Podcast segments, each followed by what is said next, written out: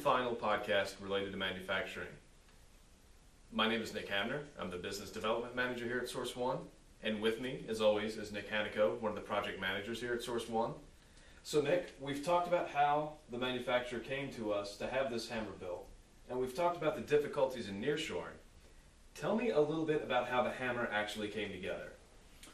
Well, uh, in terms of identifying uh, a proper partner for our client uh, to, to manufacture the, um, the hammer,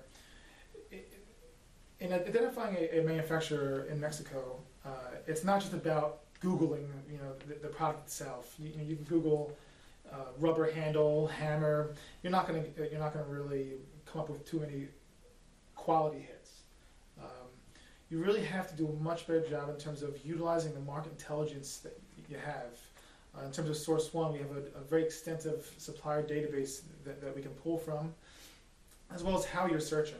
Um, obviously, searching just for hammer didn't really get us anywhere. We had to break it down by part. So we searched by individual pieces and also searched the, the process itself of manufacturing the item, not just the part itself, but the actual process of uh, rubber to metal bonding and, and uh, rubber molding injection.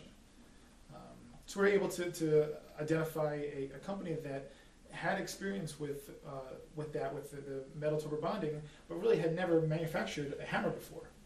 Um, however, they had the, the, the, equipment and the expertise to do so. Okay, but you said you were sourcing by parts, so this whole thing didn't come together as one piece. So the head came separately.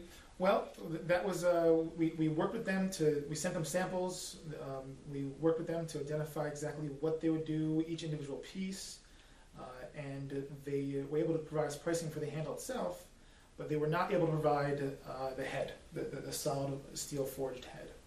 So we looked at a lot of different options. Uh, some of them being uh, buying the, the head in, in Asia and having it shipped to their facilities in Mexico. However, due to all the different tariff costs, that, that was not very cost uh, prohibitive. Um, so we really we worked with them and said, look, we need the only way to do this um, cost effective is by finding that head within within Mexico. So we, we worked with them and uh, we were able to identify another uh, manufacturer that was able to provide the head, end up being only about uh, an hour away from, from their facility uh, in central Mexico.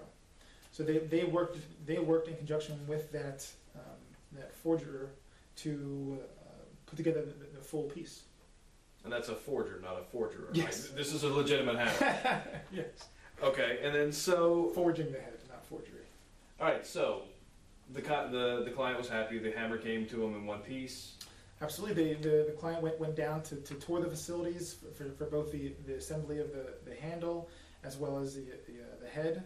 Um, met with their the design team and their engineers, and they were, they were able to, to completely redesign the, the hammer, and we're very happy with uh, the end quality. So, if another company wanted to be happy and have their uh, products manufactured in, in Mexico versus a traditional low cost country, yeah, how would they go about doing that? Well, they, they can contact us here at, uh, Source One, and we would work with them to get a real comprehensive understanding of all of the various specifications and uh, service level requirements and um, overall goals of, of, of, the initiative, and work with them to, to develop uh, a strategy to, to meet those goals. Thank you very much. So, once again, my name is Nick Hamner. This is Nick Haneiko. We're here with Source One. If you have any questions, please feel free to reach out. Thank you for watching. Thanks.